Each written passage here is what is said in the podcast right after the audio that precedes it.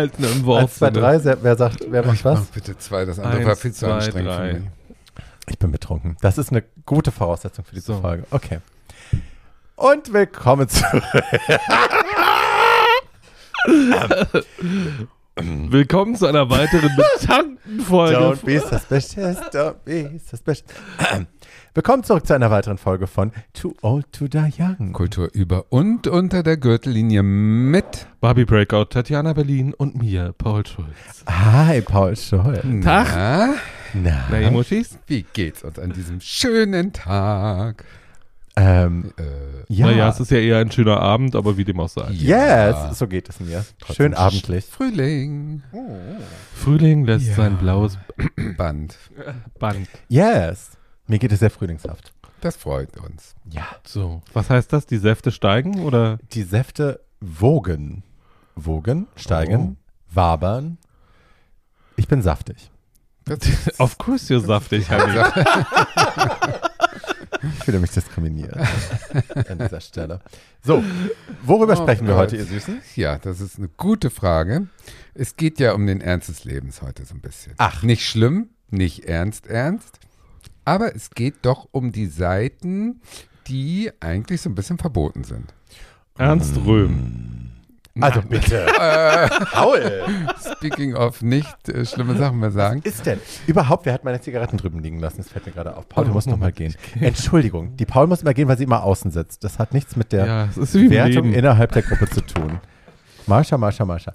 Warum sprechen wir über was? Wir sprechen über ein bisschen den Ernst des Lebens, weil es geht um ähm, queere Kriminalitätsfälle. Also, genau. Be Queer, Do Crime ist unser Obertitel. Ja. Und wir fordern natürlich nicht dazu auf. Mir ist auch sehr bewusst, warum du die Zigaretten drüben liegen gelesen lassen hast, weil sie alle Sie sind. sind leer. Nein, sind sie nicht. Die Das Metallschachtel. Die Metallschachtel komm. mit dem Metallfeuerzeug, entschuldige bitte. She's extra. Ähm, es geht natürlich nicht darum, dass wir zu, zu kriminellen Machenschaften aufrufen wollen, sondern wir möchten darüber sprechen, wo in der filmischen Historie solche Dinge passiert sind, die erwähnenswert sind für uns hier in diesem Podcast. Ja. Ja. Ja, ja, Ja. ja, so kann man das nennen. Ja, ja. Okay. Okay.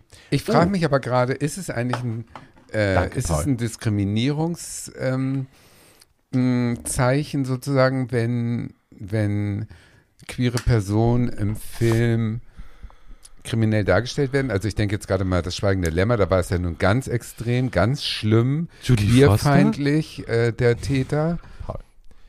Ähm, also ich glaube, es hat Vorzeichen, wenn wir Menschen, von denen das im, in der öffentlichen Wahrnehmung erwartet ist, Dinge tun, die the lowest common denominator von ihnen erwartet. Also wenn schwule Menschen gezeichnet werden als zum Beispiel pädophile Böse Monster, ja. dann hat es Dann ähm, ist es Absicht, uns zu schaden. Dann finde ich's sozusagen. schwierig. Genau, aber da, So. wir reden heute eigentlich das heißt nicht, dass das nicht darüber. passieren kann, Ja, sondern genau. das heißt einfach, dass die Darstellung im Film vielleicht Fragwürdig. Das fragwürdig ist jetzt oft ja, genug passiert. Ich finde, es Ja, kann auch mal zehn genau. Jahre lang nicht passieren. Genau. Und jetzt machen wir es ja so, dass wir eigentlich nur spannende Geschichten rausgesucht haben, die verbindet, dass sie Kriminalfälle sind. Kann man das so Genau, in sagen? meinem Fall ist es ein echter Kriminalfall. Wie ist es bei dir, Paul? In meinem Fall ist es kein echter Kriminalfall, aber ein guter Film. Ja, bei Okay. mir ist es äh, bei, äh, ein, ein guter Film mit einem ausgedachten Kriminalfall, der aber Ah. jederzeit so passieren könnte.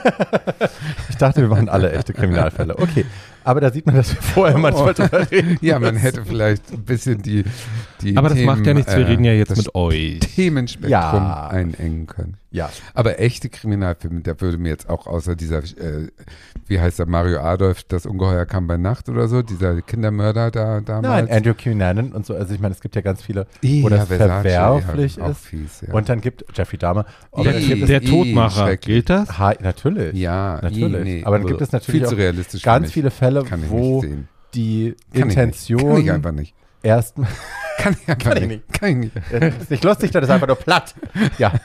Ähm, wo die Platt, Intention vielleicht weil gar Tatjana keine ja aus dem Norden ist. widerliche ist. und gar keine, gar keine getrieben ist von einem, ne, das ist ein Soziopath oder so, das ist ein Psychopath, sondern wir können es vielleicht sogar bis zu einem gewissen Punkt nachvollziehen, dass die sich zu dieser Tat haben treiben lassen oder so.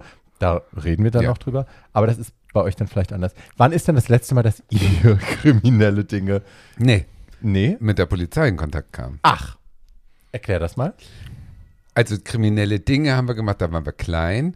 Das ist aber nicht so lustig. Aber wenn man sich überlegt, wann kamst du das letzte Mal mit der Staatsgewalt in Kontakt in irgendeiner Form, dann hat man vielleicht schon ein paar Geschichten auf Lager, die vielleicht den anderen oder einen Zuhörer amüsieren könnten, ZuhörerInnen.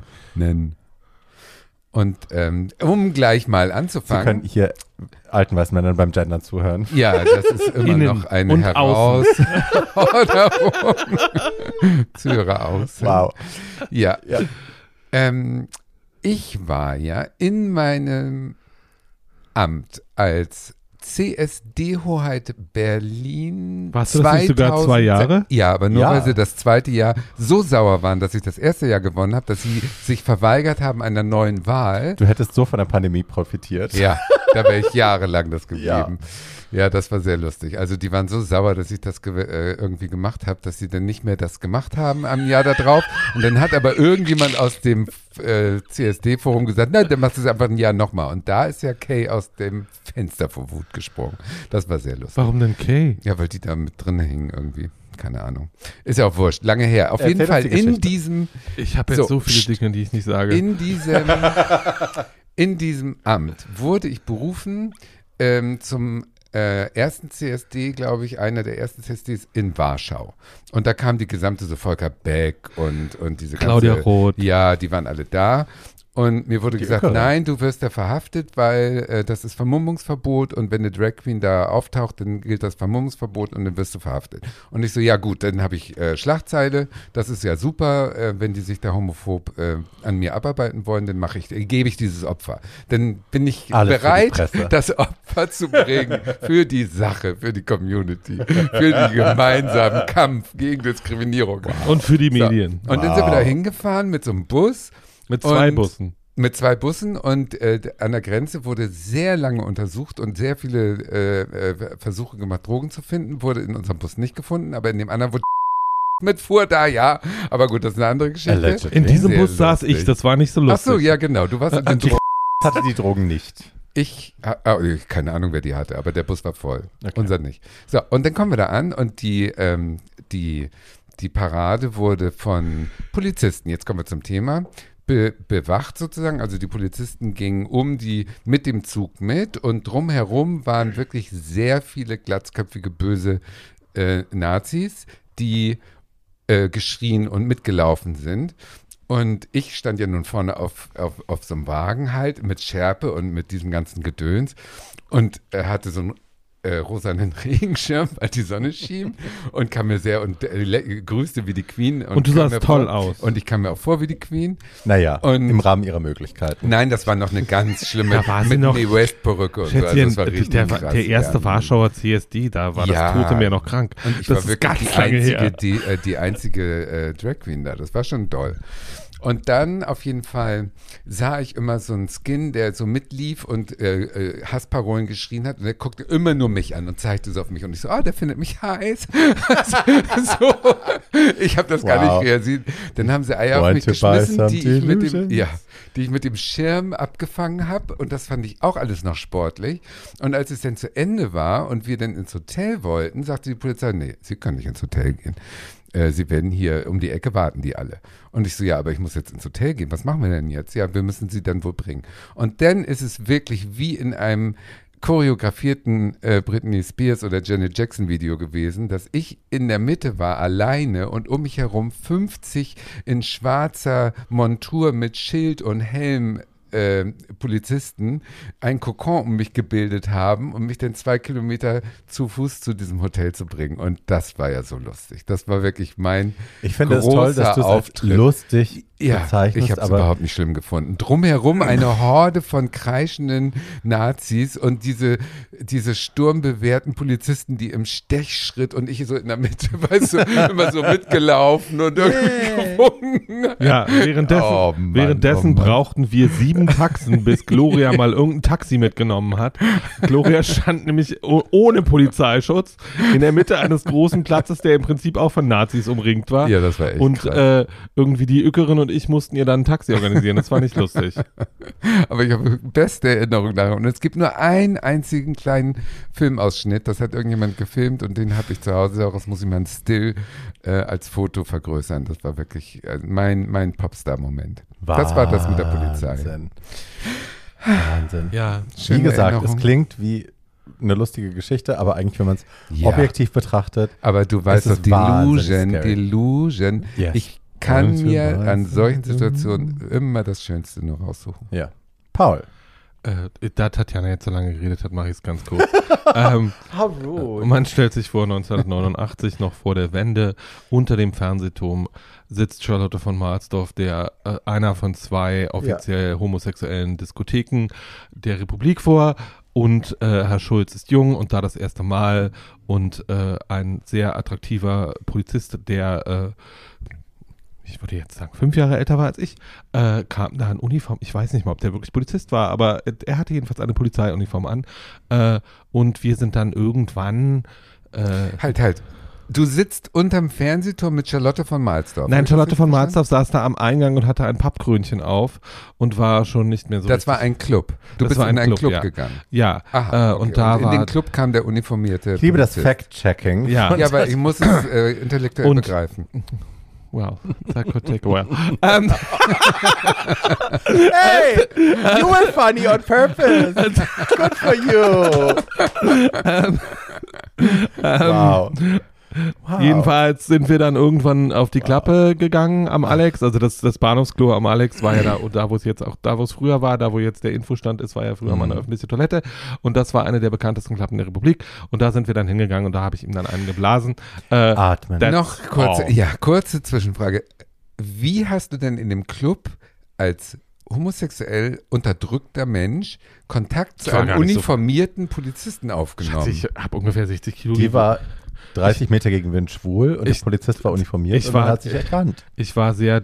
Erstens war das eine inoffiziell, offiziell homosexuelle Disco. Da waren also viele andere Homosexuelle, nicht nur ich. Ähm, und der Polizist. Also, naja. Ähm, und äh, und, Und ich war, ich, ich, ich, mein Gott, ich wog ungefähr 62 Kilo, war 17 Jahre alt äh, und äh, Consent, Consent. Well, I consented very, very much. Just to Hard. let you know. Ähm, und ähm, I consented hard. das As- heißt, du as hast ihn 17 angemacht oder er dich? Äh, wir haben uns gegenseitig gefunden. Ähm, und also er hat mich angetanzt und dann äh, habe ich mich antanzen lassen. Toll. So. Ähm, Und wieso und seid ihr da nicht auf Klo gegangen? Das haben wir ja dann getan. Die ganze Aktion hat ungefähr 45 Minuten gedauert. Nein, ich meine jetzt ihr in dem Club. Warum? Also heutzutage erledigt man sowas ja in Clubtoiletten. Oder ihr seid ja, Ja, die raus und zu einer anderen Toilette die gegangen. Clubtoiletten waren damals irgendwie von alten äh, teilrussischen Matroschkas bewacht und das machte man da einfach nicht. Und außerdem gab es eine Klappe um die Ecke, wo man wusste, dass das da passiert.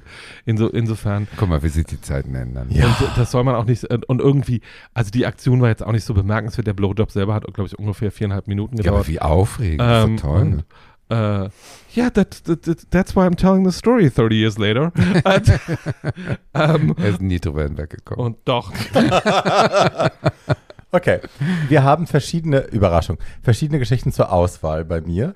Äh, ihr könnt jetzt wählen. Wollen wir die Geschichte, wo wir einen an sich Heterosexuellen aus der Davidswache in Hamburg rausgeholt haben, aus dem Kiezknast? Wollen wir die Geschichte, wo in München ein Polizist mein nacktes Gemächt angefasst hat bei einer Drogenkontrolle? In München Oder wollen wir die. Geschichte, wo jemand, wo ein Polizist bei meinem Versuch in Drag die Straße zu überqueren, ähm, sich nachts von mir Spott und Hohn eingefangen hat? die dritte. Die dritte bitte. Die Spott und Hohn? Ja, Spott und Hohn. Das ist die lustige, Ja. also die am wenigsten lustige von Ja, allen. doch, erzähl. Erzähl, Also, Spott und Hohn die ist toll. genau da schnell erklärt. Ich habe ja eine Weile in Köln gelebt und bin dann zurück nach Berlin, also bin dann nach Berlin gezogen und hatte aber meine Kontakte in Köln und bin dann für den Videodreh zu meiner, wir dachten, ersten Single, Mm. Happy Ghetto, ähm, sind wir zurück nach, also bin ich zurück nach Köln und habe da äh, dann an der KHM, an der Kunsthochschule für Medien, in einem Raum das Musikvideo aufgenommen und bin dann nachts mit den Freunden, die das für mich gedreht haben, ähm, ich in Club Kid Drag, möchte ich sagen, ähm, sind wir dann zum Rudolfplatz gefahren und wollten ins Corner. Und das Corner, mittlerweile heißt es Ex-Corner, damals hieß es noch das Corner, ist halt vom Rudolfplatz Drei 20 Minuten. Meter, Ja. so, ne? Oder 50 Meter, whatever. Ja. Äh, und du musst halt über zwei Straßen laufen. Und da sind nachts um drei in Köln, da fahren keine Autos. Nein. Da fährt überhaupt nichts. Nothing, Nein. nothing. So, und ich stand an der Straße und vor mir war eine rote Ampel und Ja. eine komplett nicht befahrene Straße. Das einzige Auto, das da stand, war ein Polizeiwagen. Und ich dachte halt, ich habe Ja. zehn Sekunden, habe ich das Ding angeschaut und gedacht, weißt du was, fuck Ja. it. War natürlich auch schon betrunken ähm, und bin über die Straße Ja, gelaufen. natürlich. Und dann sind natürlich die Bullen ausgestiegen Nicht und haben mich gecheckt und waren so, hey, Sie sind gerade über eine Straße und ne, ne, ne, und äh, wir müssen Sie jetzt ähm, hier, Sie müssen jetzt Strafe zahlen. Und ich gucke die an, ich sage wirklich, das, Das ist euer, das ist euer einziges Problem. Und die so, ja. Ich sage, Leute, Wow. also wenn es das ist, das wirklich, also wenn ihr euren Aufgabenbereich so begreift, dass das euer größtes Problem ist heute Nacht, dass jemand, der aussieht wie ich, an gut.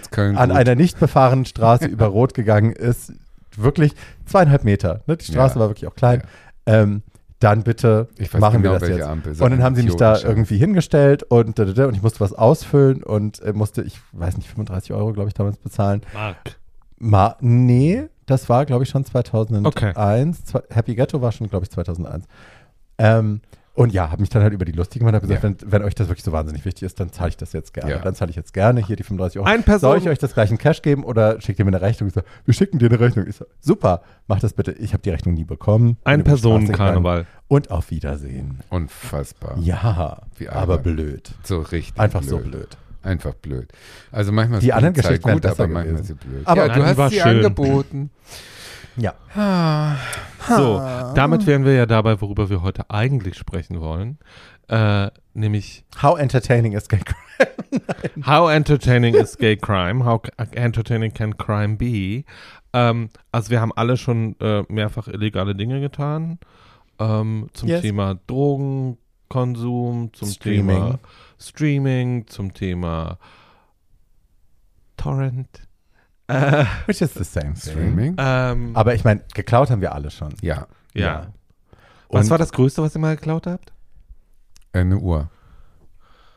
Also ich, meine, meine Diebstahlerfahrungen waren wirklich, meine Hochzeit war mit, möchte sagen, 13, 14. Meine auch. Es gab so ein, so ein Papeterieladen bei uns in dem Ort, wo ich groß geworden bin. Und das war mein Fetisch, oder da sind wir alle halt immer hin, weil das so das Für Ding. Puppen oder für Nee, Papier? nee, nee, Papeterie. Also wir wollten, ich habe, es gab so diesen Lami-Füller, diesen angeschrägten, mit Ja, dieser. Holzhülle Ja. Ah, mit dieser roten Cap. Den Bürobedarf. wollten wir alle haben und der war aber teuer. Und den haben wir alle geklaut. Und sind halt in den Laden rein und dann hast du halt so, das gab auch so zwei, drei Gänge, wo man so durchlaufen konnte und die hatten nur so einen komischen schräg stehenden Spiegel oben drüber. Es sind halt auch, ne, die frühen, sind es noch die frühen 90er? Ja, sind die frühen 90er. Ähm, es gab nur diese komischen Spiegel. Genau, du hast dir halt diese Sachen in die Hand genommen, bist dreimal durch den Gang gegangen, hast die eingesteckt Mhm. und hast dann, bist dann mit einer Postkarte, mit einer Geburtstagskarte bis zur Kasse. Und beim fünften Mal innerhalb von vier Tagen hat dann die Tussi an der Kasse gesagt, sag mal, habt ihr was eingesteckt? Und wir und so, nein.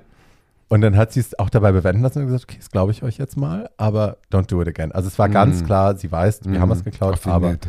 Ja, ja, Ja. Sie möchte nicht, dass wir das haben. Und wir haben es dann nie wieder getan. Und honestly, glaube ich, war das das letzte Mal, weil ich habe mittlerweile, und das ärgert mich fast schon, ein inneres, eine innere Unfähigkeit, schlimme Dinge zu tun. Ich habe, also ich habe jetzt ja gerade das schlimme Hogwarts-Spiel durchgespielt und du hast die Option, eine gute Person zu sein oder eine schlechte Person zu sein, die schlechten Curses zu wählen und im Slytherin-Haus zu sein. Und ich kann das alles nicht mehr, weil ich fühle mich schlecht dabei. Ja, du lachst zu Recht, weil es total Banane ist, weil es überhaupt keinen moralischen Wert hat und niemand bewertet das und nobody cares. Ich kann es nicht. Ich kann es nicht. Naja, gut, aber ich, Because you're a good person. aber ich bin aber auch gerne nicht kriminell, muss ich sagen. Also ich finde es ganz angenehm, dass ich keinen Ärger mit der Polizei habe. Ja. Das ist schon ganz schön, finde ich, weil das hält äh, Aber viel ist es- Ich fühle mich aber gleichzeitig rein. dem System nicht verpflichtet. Also ist, es, ist, ist das Ja. nicht eigentlich der Unterschied? Äh, man tut es ja nicht, weil man nicht gerne kriminell wäre, sondern man tut es, also weil man irgendeine moralische Verschiebung dabei hat, sondern man will, möchte einfach keinen Ärger. Ja, man möchte keinen Ärger. Ich gehe natürlich, egal welches Licht leuchtet, dann über die Straße, wenn ich der Meinung bin, ich möchte jetzt diese Straße überqueren. Yes. Also da achte ich nie drauf, solche Sachen. Yes. Ne? Aber so gewisse Sachen, so äh, Steuerkram oder irgendwie Schulden bezahlen und sowas, das mache ich einfach alles, weil der Ja. ganze Dreck drumherum würde mich zu sehr. Nein, ich glaube, es ist, für mich ist es so ein Ding, wenn ich das System begreife, als moralisch A, gut und B, böse, also zwei Pole, ein binäres System. Ich will natürlich immer an der guten Seite sein. Wenn ich das System aber begreife, wie bei manchen Regeln, denen wir unterworfen sind als Bürger der Bundesrepublik, ähm, wenn ich die Regeln so nicht verstehe und so nicht sehe, Mhm. habe ich auch kein Problem damit, dagegen zu verstoßen.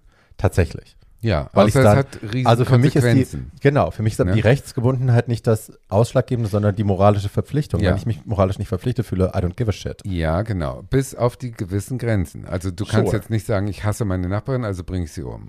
Nee, weil Ne? ich Na, sagen halt kann lebensbeendende Maßnahmen einfach nicht richtig Ja, finde. genau. also Außerdem stimmt es ja nicht. Du magst ja deine Nachbarn. Ja, meisten. das ist jetzt ja ein Beispiel. Nicht alle. Der dritte Stock ist schwierig. Der, der dritte Stock ist ja aber auch nicht deine Nachbarn. So, also ich habe geklaut, äh, auch mit 13, 14 und ähm, bin einmal erwischt worden bei Karstadt und meine Eltern mussten mich abholen und dann gab es eine Anzeige. Es war aber nur so ein Nein. ornithologisches Vogelbestimmungsbuch, also es war jetzt auch noch intellektuell wertvoll. Nutzlos. Ja, aber ich war damals ja äh, äh, schwer äh, Vogelbeobachter. ähm, ich kenne alle Vogelsorten in Deutschland. Ihr könnt mir nichts vormachen. Das habe ich alles noch gespeichert. Die Will and Grace Folge mit dem Vogelbeobachter, du kennst die. Ja.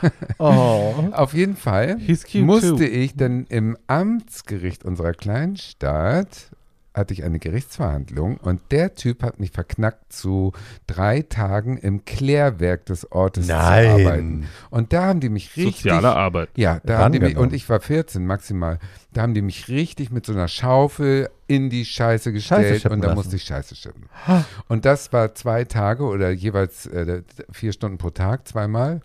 Und das war so krass, dass ich danach nie wieder jemals irgendwas geklaut habe. Das hat wirklich gesessen. Also die Strafe war Mhm. sinnvoll bei mir. Die hat so gesessen, dass ich das nie mehr gemacht habe. Ich habe 1989 in einem sehr bekannten Berliner Fachgeschäft für äh, Mann männliche Pornografie mal einen Aiden Shaw Porno geklaut. And I would do it again.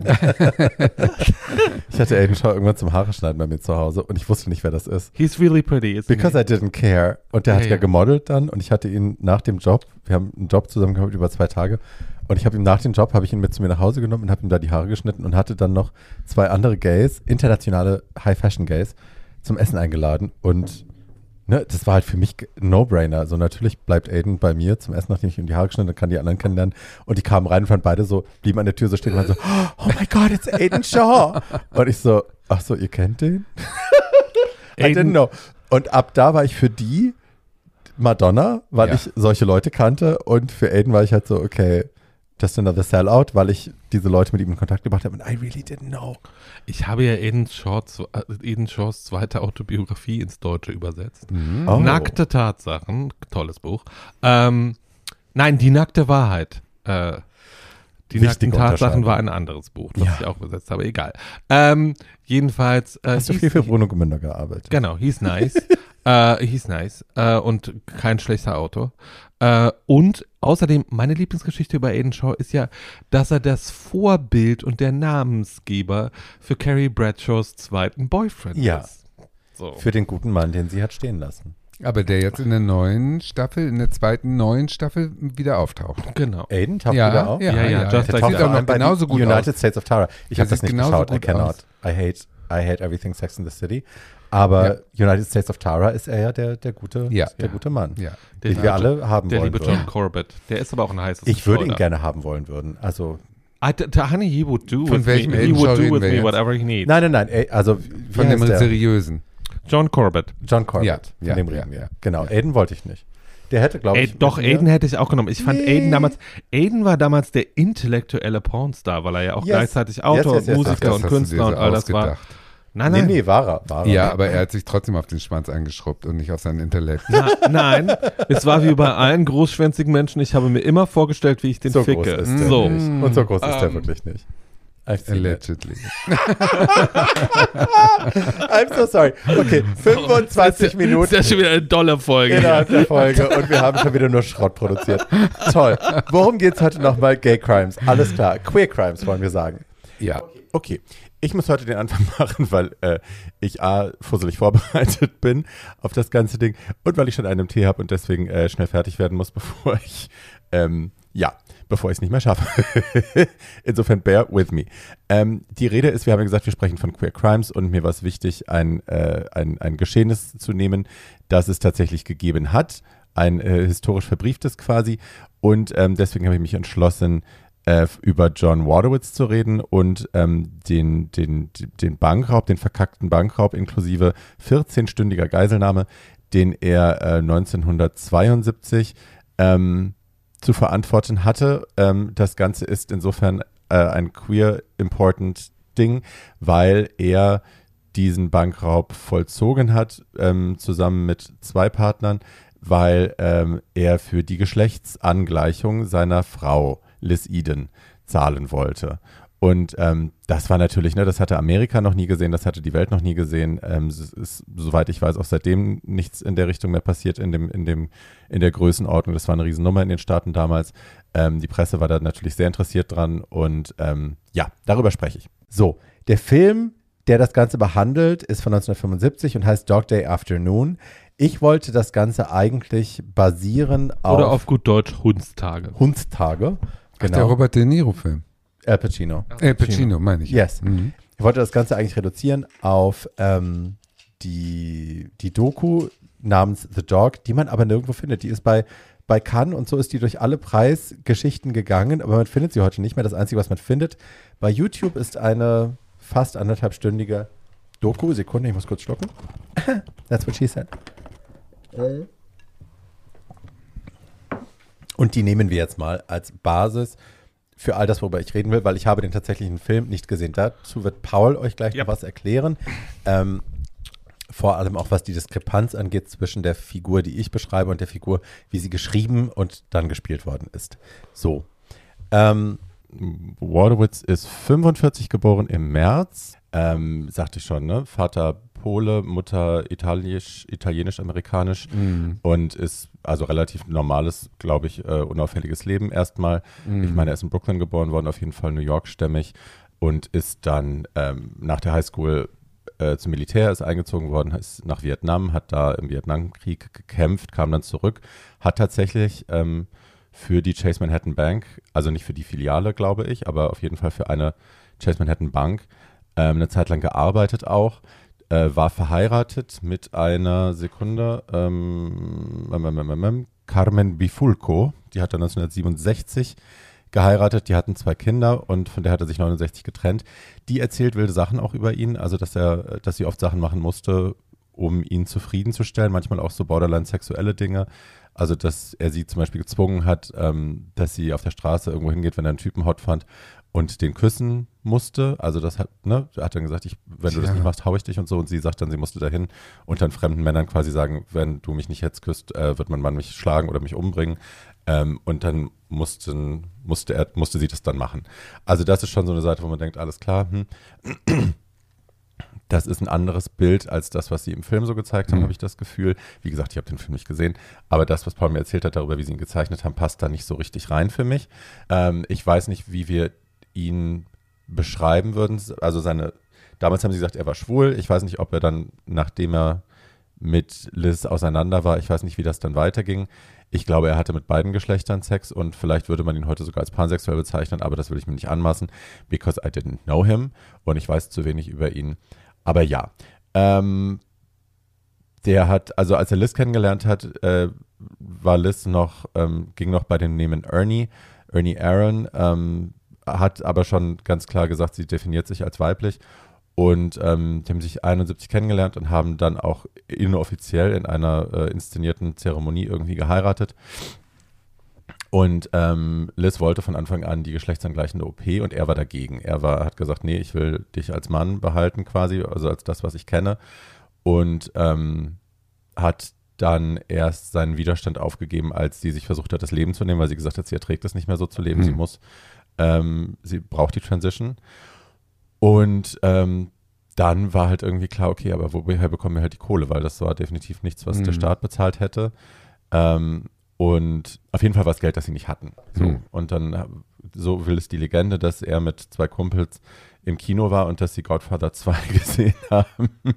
ähm, und dann daraufhin beschlossen haben, alles klar, wir, äh, wir rauben eine Bank aus. Und äh, wenn das stimmt, ich habe es in einem TikTok-Video gesehen, wenn das stimmt, haben sie tatsächlich auch, ähm, also er kam ja rein mit so einem, ich glaube, mit so einem Blumen, mit, wo man so langstielige Rosen drin, mit so einem Karton, wo man so langstielige Rosen drin ähm, transportiert und darin war seine Knarre. Und ich glaube, wenn das so stimmt, wie ich es gesehen habe, gelesen habe, dass er ihnen tatsächlich der, der Frau hinter dem Bankschalter äh, einen Zettel zugeschoben hat, auf dem stand, ähm, this is an offer you, offer you can't refuse, also halt wirklich äh, angelehnt an den Godfather. Alles so ein bisschen dämlich, aber hey. ähm, einer von den dreien ist dann abgehauen, das hatte ich ja schon erzählt, als äh, ich glaube draußen Polizeiauto vorbeigefahren ist, hat er gesagt, ach nö, ähm, das ist mir doch zu heiß, ich verpiss mich. Ähm, und die anderen beiden, er und Sal, sind dann da geblieben, haben äh, versucht, das durchzuziehen. Sie haben sieben Geiseln genommen. Ähm, eine von den Angestellten hat es tatsächlich geschafft, äh, die Polizei zu alarmieren. Und ähm, die kamen dann und haben natürlich den Laden umstellt und äh, Scharfschützen überall positioniert und so. Und äh, das ging dann für 14 Stunden. Hm. Also draußen war eine Masse von äh, bis zu 2000 Leute, erzählt man sich ähm, die da im, im heißen Sommer in Brooklyn im August äh, dem Spektakel beigewohnt haben quasi, während äh, da drin eben er versucht hat, das Geld zu verhandeln und einen Fluchtweg zu verhandeln. Ähm, er hat viel Zeit draußen verbracht, wo er die, die Bullen irgendwie angeschrien hat äh, und Forderungen gestellt hat. Ähm, was die Leute so drinnen, die drinnen mit ihm waren, erzählt haben und auch wie er sich dann draußen gerieren wollte, hatte das alles so ein bisschen so einen Robin Hood-Anstrich. Also er hat äh, zum Beispiel den Geiseln äh, jeder hat so ein Paket, äh, hat da so ein Paket Cash in die Hand gedrückt von dem Geld, was da halt rumlag und sagte, hier für dich kannst du behalten. Ähm, er hat dann Pizza bestellt für die Geiseln, hat äh, dem, dem Pizzalieferanten draußen äh, einen riesen Packen Cash in die Hand gedrückt, hat dann wohl auch sogar noch Geld in die Massen geworfen. Also er wollte sich so als, ähm, ja, als Robin Hood inszenieren. Hm. Und das ist ja auch so ein bisschen schwingt das ja auch so in der ganzen Geschichte mit, ne, dass man das Gefühl hat, man romantisiert das fast so ein bisschen, was er da getan hat, als also irgendwie verzeihbar vielleicht sogar, weil es ist ja für seine Frau. Und das ist es natürlich nicht. Ne? Also er hat natürlich ähm, in vollem Bewusstsein da sieben Geiseln genommen und die traumatisiert für ihr Leben. Und, ähm, also er hat sie alle traumatisiert, auf Kosten seiner einen Liebe. Genau. Ja, schwierig. Ja. Es ist, also es ist, von denen ist keiner umgekommen, aber sein Partner ist umgekommen, auch wegen dieser Aktion. Ähm, der ist vom, von einem FBI-Agenten ja erschossen worden dann am Ende. Also ne, es lässt sich nicht schön genug reden, dass er das aus romantischen Motiven getan hat, obwohl es natürlich irgendwie so einen wild romantischen Anstrich hat, dass er bereit war, für die Liebe seines Lebens alles zu geben und dafür auch in den Knast zu gehen. Ähm, aber ja, it's not great. ähm, Trotzdem feiern wir es jetzt. Oder nee, wie? Wir nee, feiern nee, es nicht. Nein, nee, nee, ich will es überhaupt nicht feiern. Ich finde ihn echt äh, super grenzwertig, aber ähm, da, ich komme da noch zu. Warte kurz. Ähm, er hat dann ja ewig lang mit den, mit den Polizisten hin und her verhandelt und ähm, die haben dann so getan, als würden sie sich auf seine Forderung einlassen, haben ihm einen Bus geschickt, mit dem dann er und die Geiseln und Sal ähm, zum Kennedy Airport gefahren sind. Ähm, und dort so wollte man, so hat man ihm gesagt, dann äh, eben eine, ein Flugzeug äh, ihm zur Verfügung stellen, dass er irgendwie außer Landes kam. Und er glaubte das. Also er saß da in diesem Auto und hat wirklich gedacht, alles klar, cool, wir fahren jetzt zum Flughafen und ich habe euch doch gesagt, das geht alles glatt und keiner stirbt und wir kommen hier raus. Ähm, ja, und dann wird am Flughafen direkt, äh, wird, ähm, ich weiß gar nicht, einer, ich glaube, ein Polizist hat das Auto gefahren, auf jeden Fall saß einer schon im Bus drin, ein anderer war, glaube ich, draußen am Auto zum Verhandeln oder um sie rauszuholen, I don't know. Ähm, auf jeden Fall haben die im Auto auch schon eine Knarre gehabt und haben ihm dann ähm, also haben Cell in den Kopf geschossen, ihm haben sie die Knarre abgenommen, haben ihn irgendwie entwaffnet. Die Geiseln erinnern das auch so. Er bestreitet das. Er sagt, ähm, die in Wirklichkeit wäre Cell schon entwaffnet gewesen, ähm, aber die Bullen hätten ihn dann quasi hingerichtet, also ne, einen unbewaffneten Mann willentlich erschossen. Und ähm, als dann der Reporter von der Doku, zu der ich gleich noch komme, nochmal, äh, ihn dann gefragt hat, wie das denn sein kann, ähm, dass er noch eine Knarre hatte, aber der andere schon entwaffnet war, ähm, wie das denn vonstatten gehen könnte, sagte, ja, dafür, dann musst du mir jetzt das Geld bezahlen, das ich von dir haben will, dann erzähle ich dir das alles. Also ja, es wirkt leider alles ein bisschen aufgeblasen immer bei ihm. Immer wenn er erzählt, versucht er sich, glaube ich, größer und wilder zu machen. Ich glaube, er hat ähm, ein großes Problem auch mit der Wahrheit. Ähm, ich glaube, er lügt die ganze Zeit oder einen Großteil der Zeit. Ähm, Fakt ist, wir bleiben jetzt nochmal kurz bei den Fakten. Er ist dann verhaftet worden, hat 20 Jahre ähm, Knast bekommen, ähm, hat nur fünf davon abgesessen, ist auch wild. Äh, Eden hat, also Liz Eden hat ihn dann verlassen. Ich glaube, er hat, so erzählt er das auch in diesem Doku-Teil, er hat ähm, ein bisschen Geld bekommen für die Interviews, die er zu den Dreharbeiten für Dog Day Afternoon, also für den Pacino-Film, ähm, gemacht hat. Das hat er ihr angeblich gegeben und davon konnte sie angeblich ihren Sexchange bezahlen. Äh, auf jeden Fall hat sie ihn dann verlassen, hat jemand Jüngeren geheiratet und ist leider auch 87 an den Folgen von AIDS gestorben. Ähm, sowie auch er, also nicht an AIDS, sondern an Krebs im Jahre 2006. Er ist dann, ähm, nachdem er aus dem Knast kam, schlussendlich bei seiner Mutter eingezogen, völlig verarmt, äh, auf, äh, naja, mit, mit, mit Mindestarmutsunterstützung irgendwie on Welfare ähm, und ist da, genau, 2006 mit 60 Jahren an Krebs gestorben. Hm. So, jetzt haben wir ein bisschen ne, die Fakten abgeklappert. Wir wissen jetzt irgendwie, wie das alles passiert ist. Wir wissen ein bisschen was über ihn. Ähm, und jetzt will ich noch was erzählen dazu, warum ich ihn als so einen ganz anderen Charakter wahrgenommen habe, als er dann im Spielfilm von Al Pacino dargestellt wurde. Und das mache ich basierend auf dieser, wie ich finde, doofen Doku. Ähm, aber die andere war halt nicht available. So. Hi. Yes. So. Erklär mal. Die doofe Doku jetzt. Jetzt kommt die doofe Doku. I watched a horrible movie because a good one was ja. Also, nein, ich meine, wir haben, wir haben beschlossen, ja, wir machen eine Folge über Queer Crime und das ist für mich der beste Queer Crime-Fall, den es gibt. Und ja. ich habe gedacht, okay, wir können über die tolle Doku reden. Wenn es die tolle Doku nicht gibt, muss ich die scheiß Doku nehmen. Und that's what we've got. So, hey. So. Mal sehen, was du daraus machst. Komm. Okay, okay, okay, okay. Also, ich habe das Gefühl, einerseits finde ich, dass die Herangehensweise des Filmemachers, der diese Doku gemacht hat, irgendwie auch ganz schön grenzwertig, to be honest, weil der wollte Waterwitz quasi vor die Kamera bekommen, um seine Geschichte zu erzählen, seine Version der Geschehnisse zu erzählen und hat ihn immer nur telefonisch erreicht. Und allein das ist ein Fest, weil Waterwitz die ganze Zeit, also er, du rufst ihn an und er geht ans Telefon und sagt, hallo, hier ist Derek. Und dann sagt der Typ, okay, ich würde gerne mit The Dog sprechen. Dann sagt er, okay, Moment. Eine Sekunde, hallo, hier ist The Dog. Also es ist eindeutig dieselbe Stimme, es ist immer er, aber er erfindet quasi Leute, die für ihn arbeiten, die bei ihm wohnen, die, ähm, also er versucht sich größer darzustellen, er versucht sein Netzwerk größer und professioneller erscheinen zu lassen, als es ist. Er sitzt da alleine im Unterhemd neben seinem Telefon und tut halt so, als wäre er irgendwie ein großer Typ mit Sekretär und was weiß ich. Ähm, und was ich ein bisschen strange finde an der ganzen Geschichte ist halt, dass der Typ, der Filmemacher eben diese Telefonate alle mitge mitge aufgezeichnet hat und die quasi benutzt hat, um die Doku zu machen und er hatte anscheinend nie vor, Waterwitz für sein Erscheinen zu bezahlen, weil er von Anfang an wusste, das Geld ist zu viel, das kann ich nicht zahlen, das will ich auch nicht zahlen, das Geld habe ich vielleicht gar nicht. Ähm, aber er hat halt dann einfach diese Tonaufzeichnungen genommen und ähm, das finde ich halt auch total scheiße. Ne? Also jemanden zu benutzen, um einen Film zu machen, ähm, wissend, dass du ihn gar nicht bezahlen willst, aber dann am Ende einfach Dinge von ihm benutzen ohne sein Einverständnis, finde ich einfach auch schäbig, egal wer das ist, auch wenn das äh, jemand ist, der äh, Verbrechen begangen hat.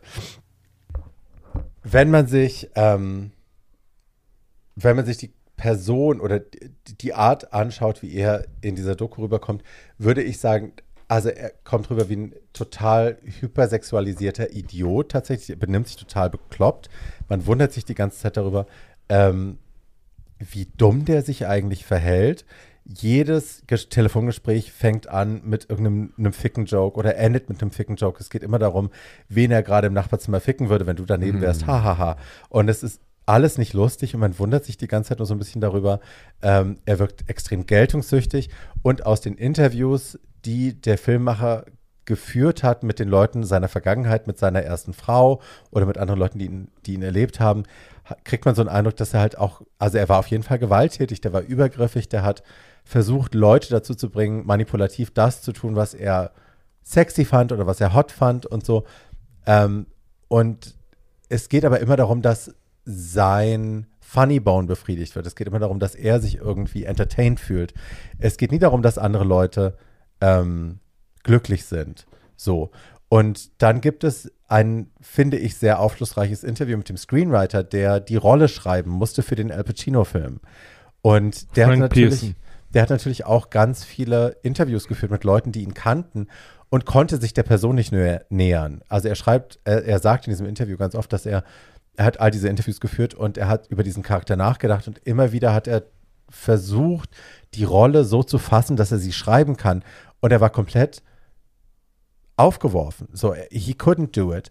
Und dann hat er sich entschieden für eine Version, die quasi so eine Art von Magical Thinking beinhaltet. Also, dass er versucht hat, der Charakter versucht hat von John, versucht hat, für alle Menschen, die er kennengelernt hat, jemand zu sein, der ähm, ihre Wünsche erkennt und ihnen dann verspricht. Also ich treffe dich und du möchtest eine Geschlechtsangleichung und yes, I'm gonna do that for you.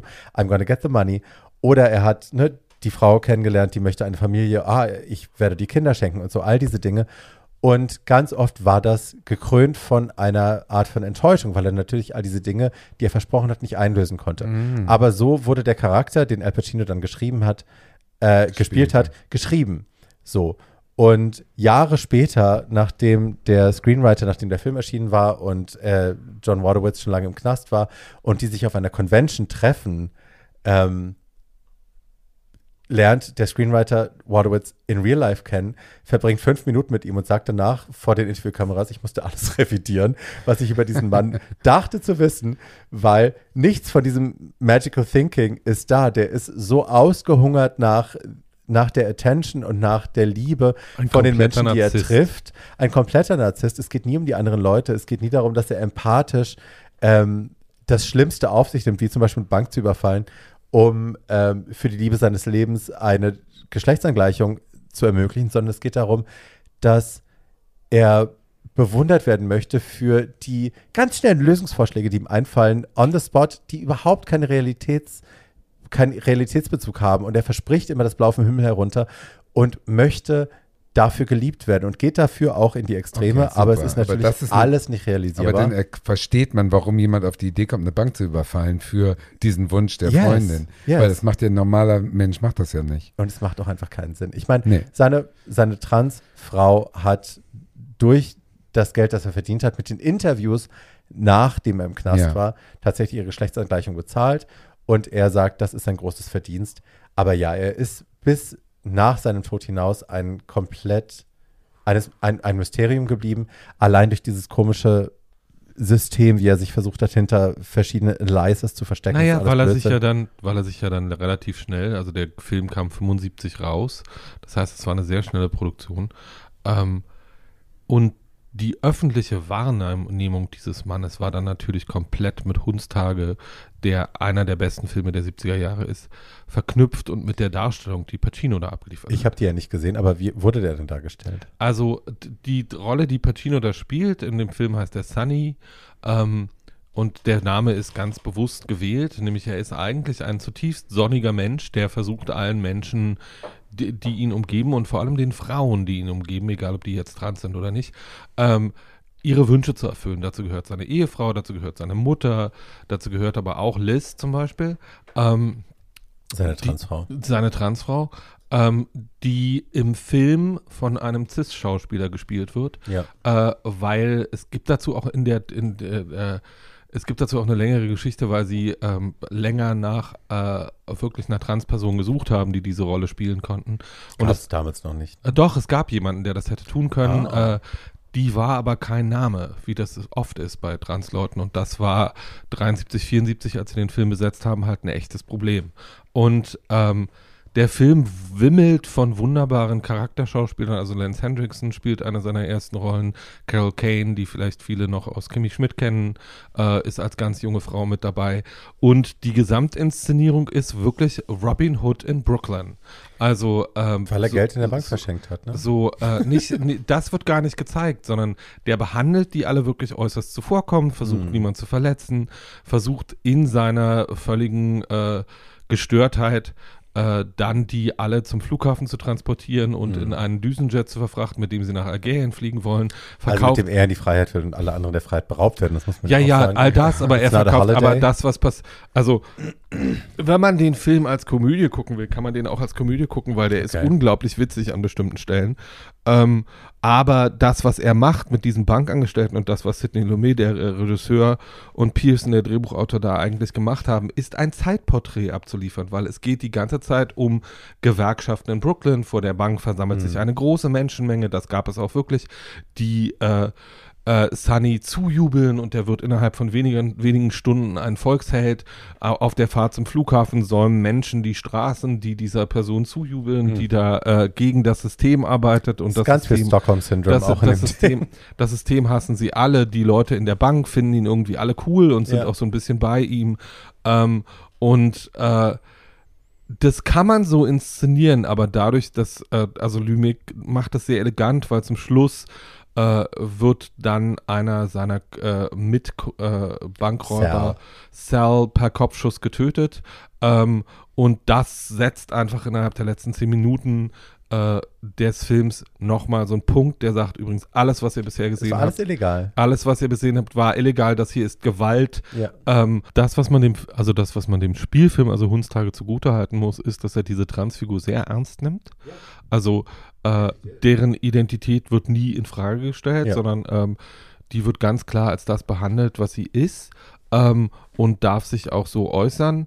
Äh, und der Film endet auch mit dem Satz, äh, Liz so und so, also ihr Nachname, äh, Now is a woman and lives in New York. Also das war 25, 75 war der Sachstand und äh, das ist bemerkenswert für einen amerikanischen Unter mehr oder weniger Unterhaltungsfilm, äh, der inzwischen mehr als 40 Jahre alt ist oder fast.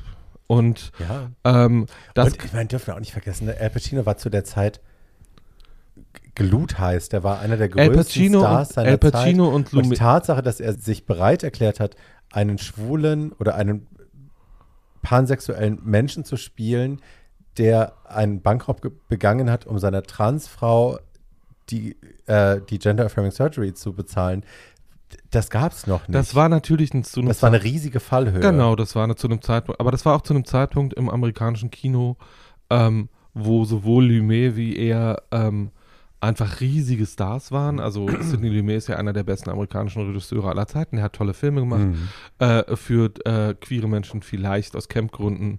Der hat so ganz unterschiedliche Sachen gemacht, so Hundstage äh, und Serpico mit, äh, mit Pacino. Der hat aber auch The Wiz gemacht zum Beispiel. Oh mein Gott. Ähm, und äh, also so auch komplett Katastrophen. Ähm, ich liebe The Wiz. ja, ja. The Wiz ist schon schön. Ähm, und ähm, also, aber es gibt halt bemerkenswerte Stellen äh, zum Thema Queerness in dem Film.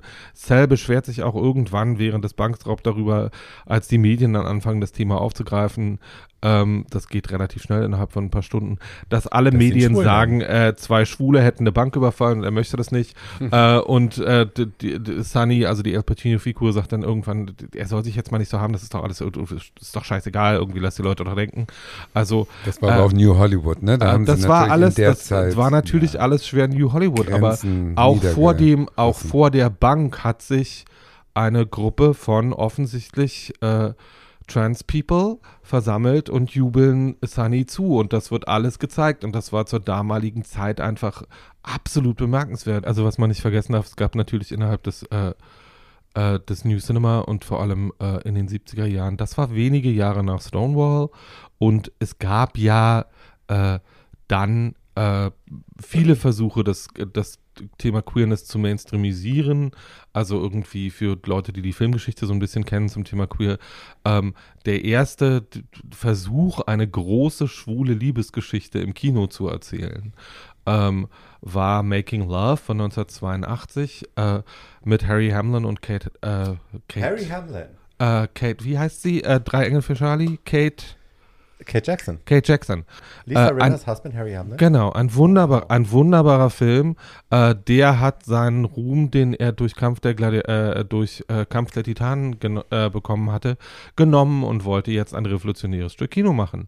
Und hat deswegen diese, äh, diese schwule Rolle zugesagt. Und der Film und die Regie hat Arthur Hiller geführt, also jetzt auch kein Niemand, sondern ein großer Regisseur. Und es gab diese Welle in den 70er Jahren, äh, auch wenn man sich die Arbeiten von äh, Leuten wie Scorsese oder Frank, äh, Francis Ford Coppola in diesen Zeiten anguckt, auch in The Outsiders oder Rumblefish oder irgendwie sowas sind Figuren drin, von denen du heute sagen würdest, das ist, äh, das ist ganz eindeutig ein queerer Charakter äh, und darüber brauchen wir uns nicht weiter zu unterhalten. Ähm, und das, das hat mit dem deswegen, es, es wäre für mich unglaublich interessant, wie die Filmgeschichte weitergegangen wäre, hätte es AIDS nie gegeben. Aber dadurch, dass es AIDS gab und es dann äh, in den ersten Jahren der AIDS-Krise so eine unglaubliche Homo- und Transphobie gab, äh, wurde da eine Entwicklung, die äh, in den Startlöchern stand, äh, auch künstlerisch offensichtlich abgebrochen.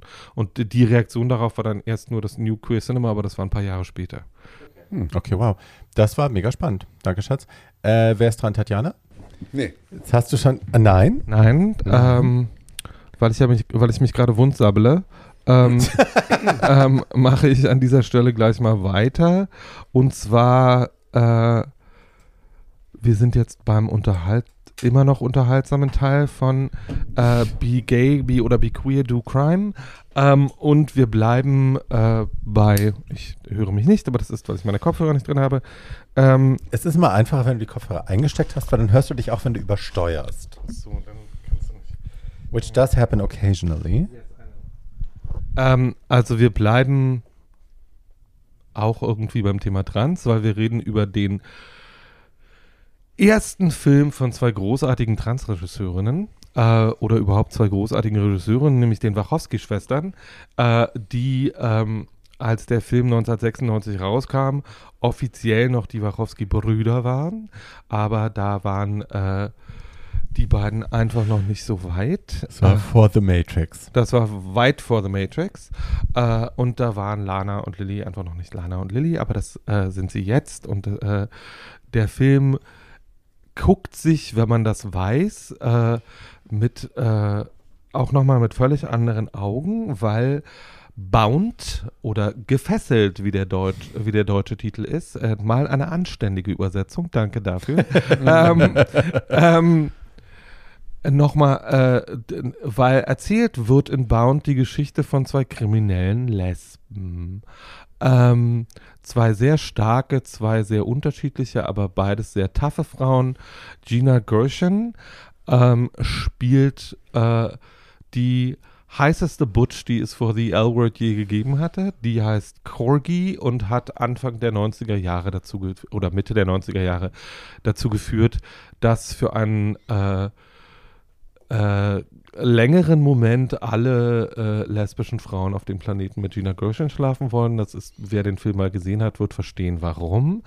Äh, die zweite Figur äh, in diesem Film wird von Jennifer Tilly gespielt.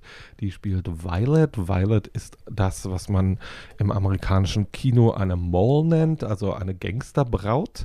Ähm, die ist mit einem italienischen Kleinganoven zusammen, oder so klein ist der gar nicht, jedenfalls ist er Teil der Mafia. Und das Ganze spielt in New York.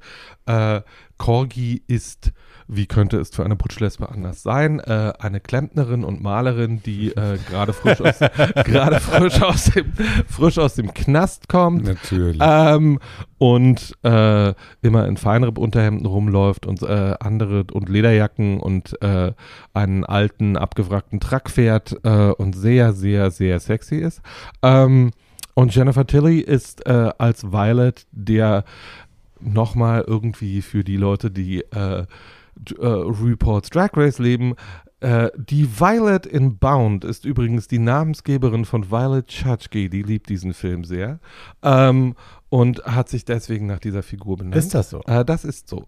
Ähm, und äh, die ist aber so eine sehr feminine, auch sehr e- erotisch angezogene, äh, Madame, die Corgi und sie begegnen sich in einem Fahrstuhl zusammen mit Violets Freund. Sie sind Arbeit Corgi renoviert in dem Gebäude, wo die beiden wohnen, eine Wohnung. Natürlich. Und äh, die beiden beginnen auch im F äh, Fahrstuhl schon hinter dem Rücken dieses Mannes irgendwie miteinander zu posieren ähm, und, ähm, äh, und finden sich gegenseitig offenbar sehr interessant. Ähm, und äh, dann in begibt sich so dann bringt Violet Corgi irgendwann eine Tasse Tee, wie man das so macht mit Leuten, die im Haus äh, renovieren und flirtet dabei auf eine unverschämt offene Weise mit ihr. Ähm, und äh, Corky ist erst so ein bisschen, was will dann das Chick von mir? Ähm, und äh, lässt sich dann aber irgendwie darauf ein. Äh, dann gibt es eine der erotischsten lesbischen Sexszenen der Filmgeschichte zwischen diesen beiden extrem erotischen Frauen. Ähm, und mittlerweile äh, und zwischendurch wird, werden irgendwann zwei Millionen Dollar in der Wohnung, in der Violet und ihr Freund äh, äh, leben, geparkt. Ähm, Zwischendurch äh, schlafen die Frauen weiter miteinander. Violet erklärt, dass sie äh, nur mit Männern schläft aus beruflichen Gründen und dass sie halt irgendwie leben muss und äh, das für Geld tut und so. Und jetzt, wo diese zwei Millionen Dollar da sind, hat Corgi beschlossen, äh, dass äh, sie diese zwei Millionen Dollar haben will und dann mit Violet ans Ende der Welt fliehen will. Ähm, Sind die zwei Millionen von dem Freund? und die, diese zwei Millionen gehören der italienischen Mafia. Es ist also ein bisschen komplizierter. Mhm. Ähm, das, was die beiden Wachowski-Schwestern daraus machen, ist ein moderner, aber immer noch sehr stringent und wunderschön gefilmter, äh, farbenfroher Film noir. Also es wird mit den klassischen Elementen des Film Noir gearbeitet. Äh, es ist ein Kammerspiel zwischen diesen beiden Wohnungen. Äh, es werden Leute getötet, es werden Möbel gerückt. Äh, die ganze Sache droht an einem Telefon zu scheitern, äh, was laut klingelt. Und äh, ich will dazu gar nicht zu viel verraten. Der Film ist ein hochgradig amüsanter, äh, kleiner, sehr erotischer Schmaus der damit endet, dass äh, die beiden, die es verdient haben, am Ende in einem abgewrackten, äh, in einem abgewrackten Truck in den Sonnenuntergang fahren, nachdem mehrere Männer gestorben sind. Äh, das macht lässt mir immer Freude. Ähm, mir auch. Äh, und ähm, äh, das ist, das Ganze ist Mitte der 90er, also inzwischen auch vor knapp 30 Jahren. Gestern. Ähm, ja, ja, ich weiß, Liebes. Ähm, äh, einer der großen Kinoerfolge gewesen, äh, einer der großen Erfolge des amerikanischen Independent-Kinos, ähm, hat den beiden Darstellerinnen danach viel Arbeit eingebracht, weil sie einfach beide sehr, sehr gut waren. Ähm, und hat dazu geführt, dass die beiden Wachowski-Schwestern ähm, so viel positive Kritik bekommen haben und mit diesem Geld so viel Geld eingespielt haben, dass sie danach sehr viel Geld für Filmprojekte ausgeben konnten, äh, was sie ja auch immer wieder getan haben. Das Interessante ist, wenn man sich diese beiden Frauenfiguren im Hinterkopf damit anguckt, ähm, wer die geschrieben hat, nämlich diese beiden, äh, zu, äh, diese beiden Schwestern, äh, dass man die stellvertretend und als Idealvorstellung von Weiblichkeit, und zwar sowohl von butschiger Weiblichkeit wie auch von äh, klassischer Weiblichkeit ansehen kann. Und dass es natürlich, ähm, das ist ja bei beiden Frauen so, äh, ein Film über lesbisches Begehren ist. Ähm, und ähm, dass die beiden Frauen, die den Film gemacht haben und nicht nur diese beiden Frauen, die den Film gespielt haben, natürlich auch Lesben sind. Ähm, und man sich, wenn man den so sehen will, kann man den als Voraussage betrachten darüber, äh, wie man als Frau zu agieren kann, wenn man das kann und wie man als Frau agieren möchte, wenn man das kann. Ähm, und äh, der kriegt dadurch, wenn man den heute sieht, noch so einen sehr, sehr schönen dritten Boden, ähm, auf dem man das Ganze filmisch noch mal mehr genießen kann, als man das ohnehin schon kann. Also ich kann den nur empfehlen. Ich habe den jetzt auch bestimmt 15 Jahre nicht gesehen gehabt und war sehr gespannt, ob der hält. Ähm, und er hält sehr, sehr gut und er ist nach wie vor eines der elegantesten äh, und witzigsten Verwirrspiele zum Thema Queer Crime, die es überhaupt gibt. Und warum heißt der Film Gefesselt? Weil beide Frauen zu einem bestimmten Zeitpunkt im Film gefesselt werden. Von wem und warum kann ich jetzt nicht sagen. Okay. Und weil sie natürlich aneinander gefesselt sind durch die Ach so, Umstände. natürlich, klar. Ich habe den romantischen Aspekt dieser Gay-Crime-Geschichte übersehen. Ihr merkt schon, ich hasse Krimis. Ich gucke keine Krimis. Ich Warum nie nur? Tatort Ich geguckt. hasse schlechte Krimis. Ich habe noch nie, also außerdem mit Nastaska Kinski da damals, da diesen Skandal-Tatort. Das, war mein 1979, Ja. das ist schon nicht Das mehr ist der wahr. einzige, den ich jemals gesehen habe, glaube ich. Ich finde Krimis doof. Ich finde doof, dass die Deutschen nur noch Krimis gucken. Ich finde doof, dass überall Krimis laufen. Ich mag das ganze Genre nicht. Miss Marple ausgenommen mit Margaret Rutherford. Und, Mörder, Mord ist ihr Hobby, ja, so, auch nicht? Nee, habe ich nie geguckt, ehrlich nicht. The Rudeness. Äh, aber so ein paar Krimis ja, aber generell ist das kein Genre für mich. Insofern habe ich mich ein bisschen schwer getan. Warum denn nicht?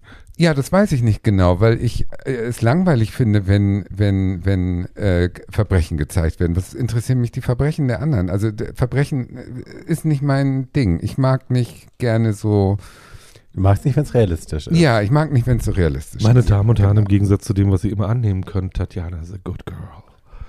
Ich Nein, weiß es ist- nicht. Ich mag das einfach nicht so Delusion gerne. nur in Bezug auf sich, Ja. nicht auf Crime. Genau. dieses, äh, wir haben noch nicht drüber gesprochen, aber dieses äh, The Last of Us zum Beispiel, wo Ja. ihr alle das feiert ohne Ende, finde ich fürchterlich. Ich kann das überhaupt nicht sehen. Ist jetzt kein Krimi, Wegen aber ist mir auch Pilze? zu. Nein, es ist äh, eine Zombie-Geschichte, aber es ist mir viel zu realistisch. Die, die, die, die Gewalt und, ah, und in jedem Krimi ist Gewalt doof. Also auch in dem Krimi, den ich jetzt äh, referiere, kommt natürlich Gewalt vor, die ich auch doof finde. Da gucke ich auch weg, das will ich nicht sehen auf dem Bildschirm. Aber da diese Gewalt in äh, zügellose sexuelle Szenen eingebettet ist, gibt es mehr Stellen, wo ich hingucke, als wo ich weggucke. Aber kann Also. Sex nicht auch Gewalt und ein Verbrechen sein? Ja, aber zum Beispiel solche, solche Filme wie dieser, ich habe zuerst gedacht, ich mache Versace über diesen Versace-Mörder, diese sehr gute Serie mit ähm, Andrew Cunanan und für ja, American Die ja Crime nun Story. wirklich auch ausnehmend gewalttätig ist. Ja, genau. Deswegen habe ich sie denn doch nicht gemacht. Obwohl ich Ricky Martin dann nackt unter der Dusche sehen konnte. Aber nein, war nicht meins. Jetzt habe ich also einen französischen Film ausgesucht und französische Filme bestechen ja dadurch durch einen völlig un ähm, äh, zerknautschten, also einen unbefangenen Umgang mit Sexualität und Mhm. Körper. Die Franzosen, ne, die vögeln sich durch ihr Leben und die machen auch gerne mal ähm, hier mit Männlein, Weiblein, egal. Und Franzosen sind viel entspannter, was Geschlechterrollen angeht, so als Deutsche. Die Deutschen haben alle einen Stock im Arsch, die Franzosen, finde ich, sind sehr locker damit.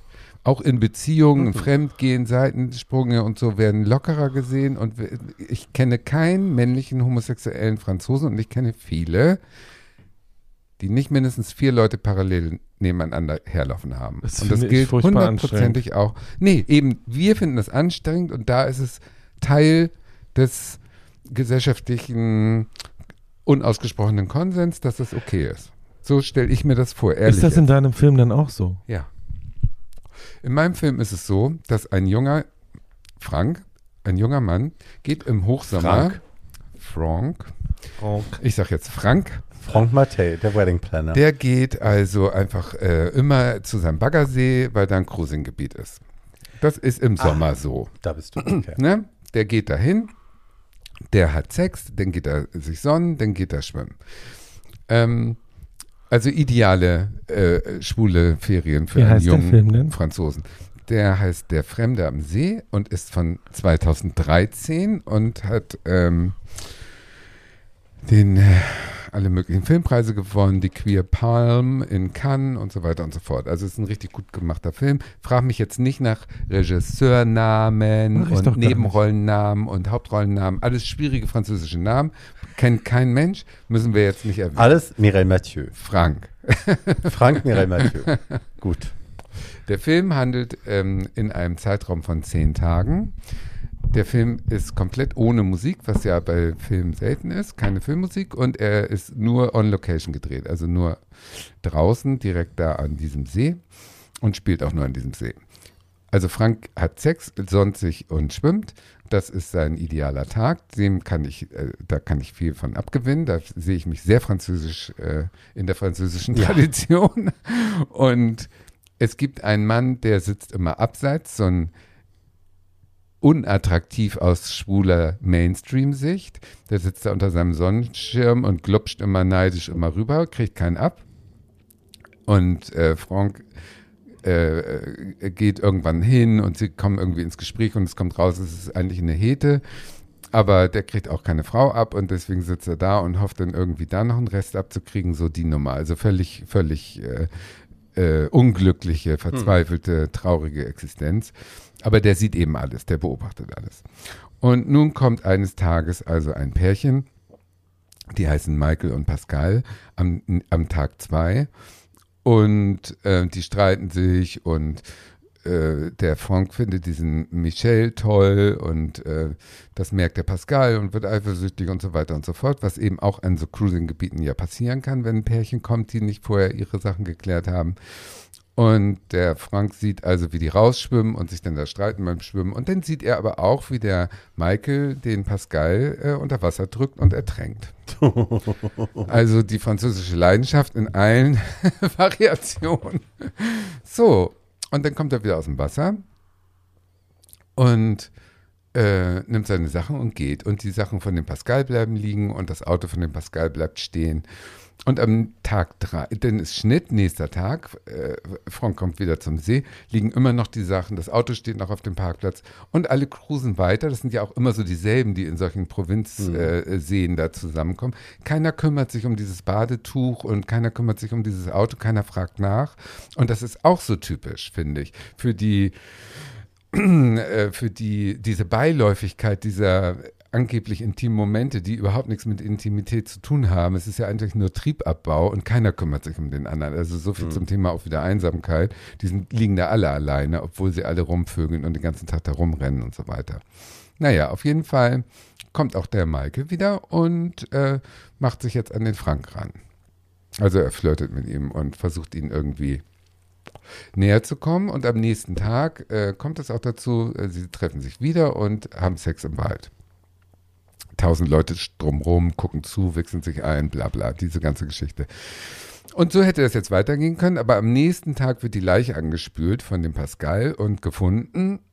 Und da ist dann auch der Strand leer. Das hat die Stimmung ein bisschen verdorben, dass dann nun also einer äh, ertrunken von denen da liegt. Und der, mh, der, wie soll ich sagen, äh, die Stimmung im Cruising-Gebiet ist gedrückt. Deswegen kommt keiner.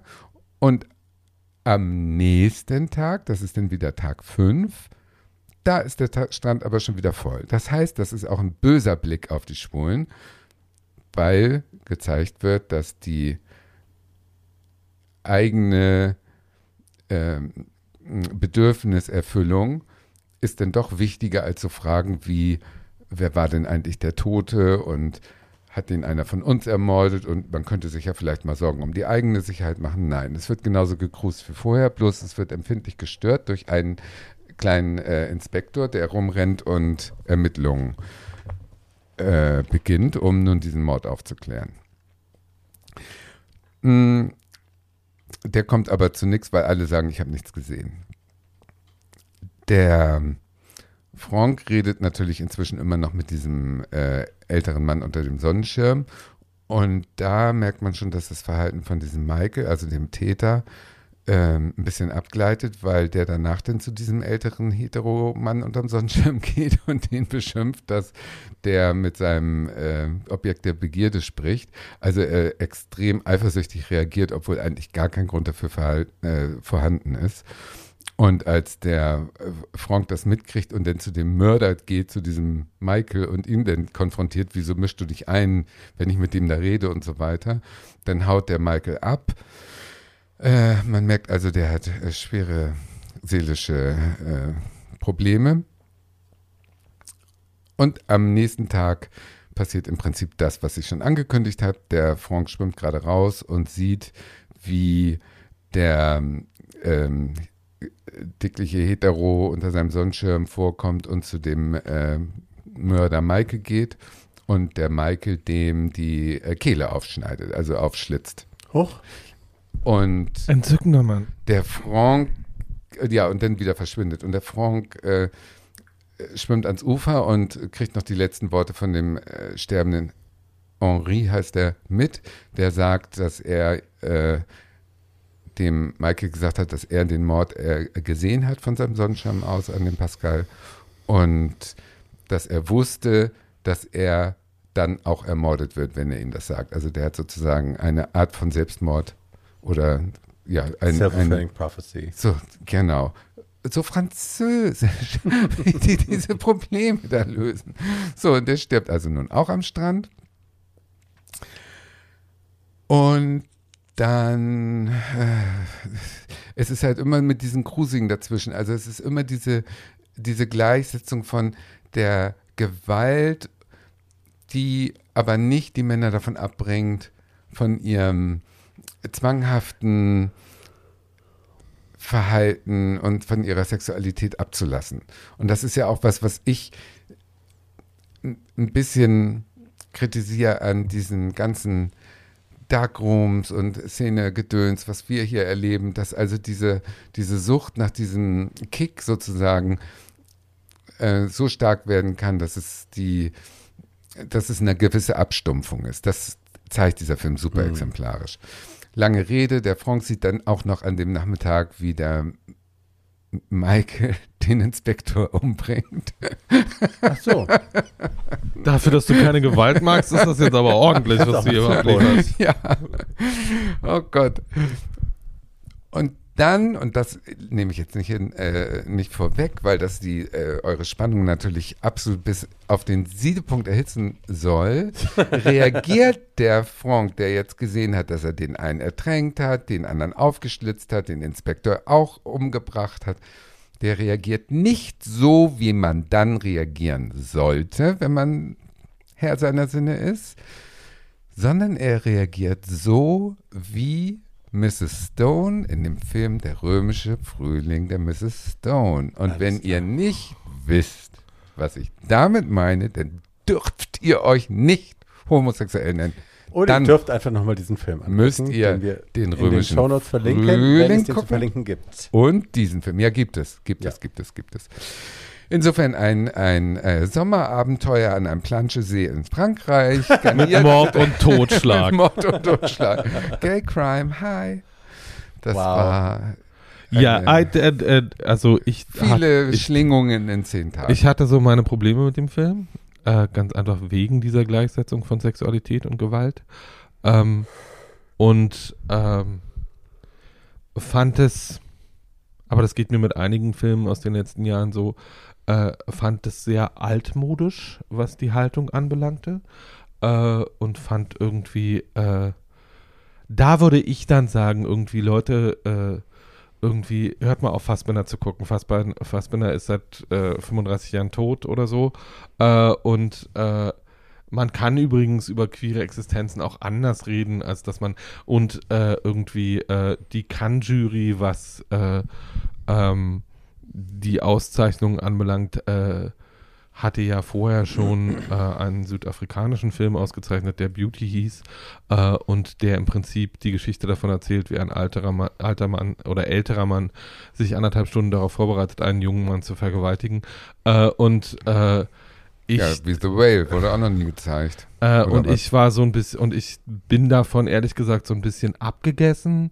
Ähm, ich halte dieses, äh, dieses Echo von Gewalt in Sexualität, äh, das ist mir immer so ein bisschen King-Shamey äh, und äh, bin gespannt, wenn, äh, ob irgendein europäischer Regisseur es mal hinkriegt, von schwuler Sexualität zu erzählen, ähm, ohne dabei immer irgendwie einsame Menschen, die nichts Besseres zu tun haben, als zu ficken zu zeigen. Ähm, nichts, das war, dagegen ist überhaupt nichts, gegen Cruising ist nichts einzuwenden, gegen Sex in den Dünen ist nichts einzuwenden, habe ich alles auch schon gemacht, kann sehr spaßig sein, aber ähm, das kann sehr spaßig sein, entfällt eben dabei, sondern es ist, geht immer darum, äh, dass Männer sich entweder ficken oder töten und das finde ich ein bisschen oll. Äh, äh, Gebe ich dir heute recht, im Jahre 2023, wir sind zehn Jahre weiter, aber das, das äh, Bild des, äh, des ähm, unglücklichen Schwulen, der sich im Prinzip seinen Sex mit dem Leben bezahlt, das war ja das gängige Bild der letzten 100 Jahre. Klar, Also aber, der, letzten, ja aber der letzten 100 dass Jahre, das- das muss ich ja 2013 nicht erzählen und natürlich äh, äh, wundert es mich einfach, dass das gerade das französische Kino ähm, nach, äh, den, nach dem New Queer Cinema und der, äh, und der AIDS-Krise offenbar nahtlos da weitermacht, wo sie in den 70er Jahren aufgehört haben. Ich finde das einfach langweilig. Also, ähm, und ähm, äh, irgendwie, man kann jetzt und immer den, den, den schwulen Sexualtrieb in Personifizierung dieses, dieses Mannes immer als etwas Bedrohliches und irgendwie Absurdes darzustellen. Äh, ich kann damit einfach wenig anfangen. Ich komme immer wieder zu meinem Lieblingsthema hier zurück. In einer Stadt, in der es jeden Abend kommerzielle wie private Riesensexpartys gibt, wo alle hingehen, wo sie Geld dafür bezahlen, wo sie Drogen nehmen, wo sie Sex haben und nichts von den Träumen sich erfüllt, ist doch dasselbe in Grün. Hat sich doch auch nichts dran geändert an der, an der, ähm, an dieser, an diesem Verhaltensmerkmal des Schwulen, der seine Einsamkeit durch Sex, die Lehre durch Sex äh, zu füllen versucht. Ist doch heute genauso wie 2013 und Naja, davor. also es gibt ja jede Menge andere queere Lebensmodelle inzwischen, ähm, die auch alle, die auch alle sichtbar sind. Und Aber ähm, wenn es das heute doch gibt in Vielfalt, dann ist es doch normal, darüber auch Filme zu machen. Selbstverständlich, aber ich glaube, die äh, irgendwie, ich will dir da überhaupt nicht widersprechen. Natürlich, wenn man als Filmemacher nichts weiter äh, äh, einen Anspruch hat, als die traurige Realität, die einen tagtäglich umgibt, auch noch im Kino abzubilden, dann kann man das gern tun. ähm, aber äh, Wäre schon eins der so- Ziele, die ich hätte. so, ja, ich weiß nicht, also irgendwie, das geht, das, ich gucke mir ja Filme auch immer so ein bisschen daraufhin an, äh, was man stattdessen hätte machen können. Und äh, so, der Film ist mir handwerklich einfach nicht interessant genug. Ich will jetzt gar nicht über Qualität reden, äh, was, da, was da gedreht und gezeigt wird. Und meine Frage ist dann immer so ein bisschen, ähm, warum zeigt ihr das jetzt? Ähm, und äh, außer äh, ist da, ist da irgendwie real, ist da irgendwie hier, hier viele dicke Schwänze, äh, wird mir darauf halt meistens nicht allzu viel entgegengehalten und das finde ich als Begründung irgendwie so ein bisschen Das dünn. ist witzig, äh, dass du nicht in diesen Spiegel gucken magst, weil ich sehe da eine Vielleicht ist es, vielleicht Ja. ist es ja einfach nicht mein, vielleicht ist es ja einfach nicht mein Spiegel. Also wir haben ja, in Ja, diesem aber Podcast schon, halt wir haben ja in diesem Podcast schon sehr vielen anderen. Äh, ja, aber irgendwie, äh, wie gesagt, nur, nur, also Kino ist ja für mich auch immer so ein Ort der Träume und der Ort der Visionen. Ja, Ähm, der Zauberer von Oz ist äh, in meinen Augen veraltet. Also ich finde besser einen, äh, einen sozialkritischen Blick auf eine Realität, die mir zeigt, ach ja, guck mal, was genau? so leer ist das Leben, äh, reflektier mal deins. So ist die Botschaft bei mir angekommen von diesem Film. Total, du hast Hm. damit auch vollkommen recht. Und ich sage an dieser Stelle nur, ich persönlich äh, will das nicht sehen. Ähm, oder muss das nicht zum 80., 90., 100. Mal sehen. Ähm, mich interessiert an queerem Kino halt immer auch, welche Geschichten sind dann noch nicht erzählt. Ähm, Ja, und gut, da sind wir jetzt in einer guten Zeit. Da kommen jetzt viele So. neue Blickwinkel und, und Geschichten. Das stimmt schon.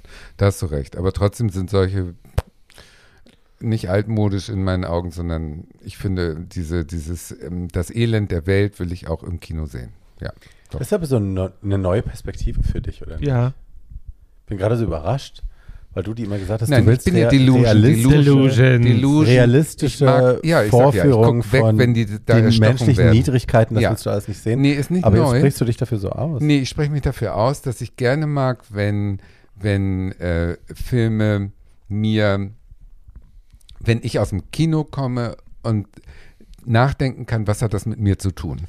Ja. Und das ist bei diesem Film super gewesen. Ja. Deswegen hat er mich interessiert und hat mir, ist mir im Gedächtnis geblieben. Ist ja auch zehn Jahre her, dass ich den das letzte Mal gesehen Wäre habe. aber für mich trotzdem was, wo ich nicht denken würde, dass du das gut findest. Ich finde nicht gut diese ganzen Gewaltszenen, deswegen hasse ich sowas. Das gucke ich eben, da gucke ich durch die Finger weg sozusagen. Also ich habe nicht gesehen, wie der den aufgeschlitzt hat oder Mhm. wie der den da ertränkt hat. Sowas, Todeskrämpfe und ah, nein.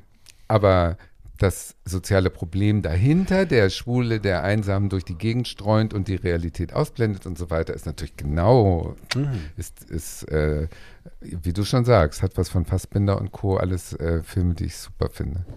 Oder Fragestellungen, die ich auch interessant finde. Ja, So, so ist das mit den Queer Crimes. Be gay und wie hieß unsere Folge heute? Be queer into crime. Ja, be queer into crime. Eieiei. ja, das, woran sich dieser Spruch eigentlich mal entzündet hat, haben wir heute Erzähl mal. natürlich nicht besprochen. Habe ich nicht verstanden, auch bisher. Nämlich äh, Be Queer, Do Crime äh, bezog sich ja eigentlich mal darauf, dass Homosexualität und jede Form von Transsexualität lange illegal war und Transgenderism, ja. Äh, diese ähm, Be Queer, Do Crime äh, bezog sich eigentlich darauf, dass man ein selbstbestimmtes queeres Leben führen soll, auch wenn das gegen Gesetze verstößt. Ah, gemeint. jetzt verstehe ich.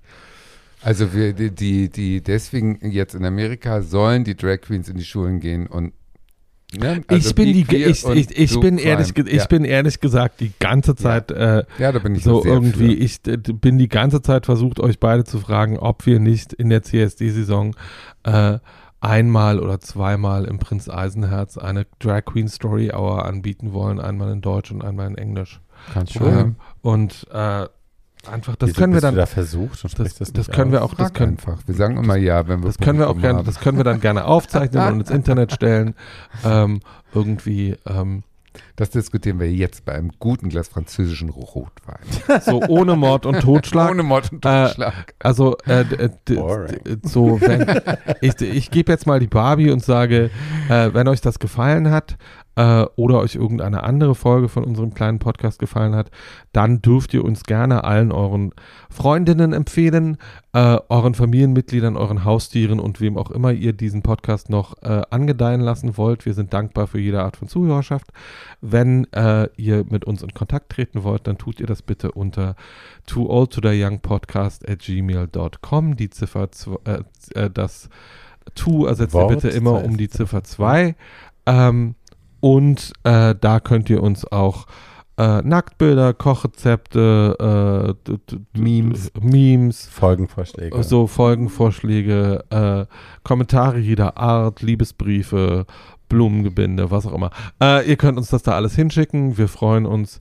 Äh, und ich beende diese Folge mit äh, einem freundlichen Be Criminal. Auf Wiedergehört. Tschüss. Tschüssi.